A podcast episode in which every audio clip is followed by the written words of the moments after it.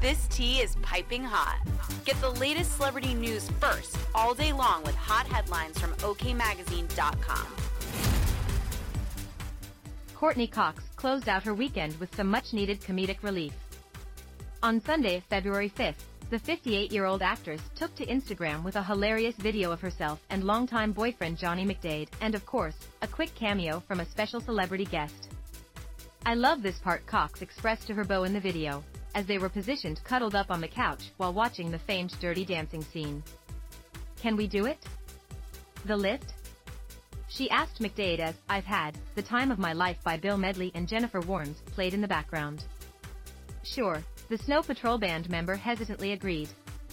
The couple was then joined by singer Ed Sheeran and film director Jason Koenig, who each grabbed one of Cox's arms to lift her up off the backyard deck.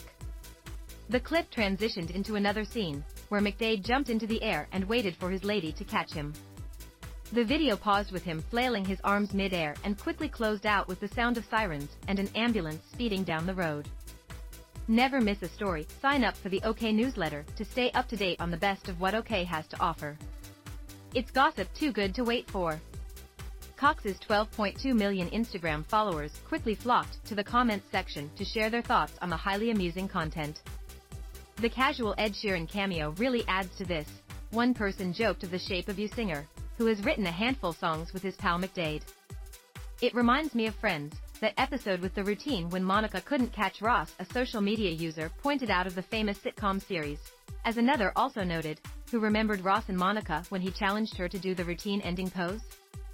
Courteney, hey, Ed, you wanna appear in my video as an extra for no reason at all? Ed, say no more, one person imagined of what the conversation before filming the funny video might have sounded like. Can someone please explain me why is she always hanging out with Ed Sheeran? I don't get it, Another confused viewer asked of the odd friendship.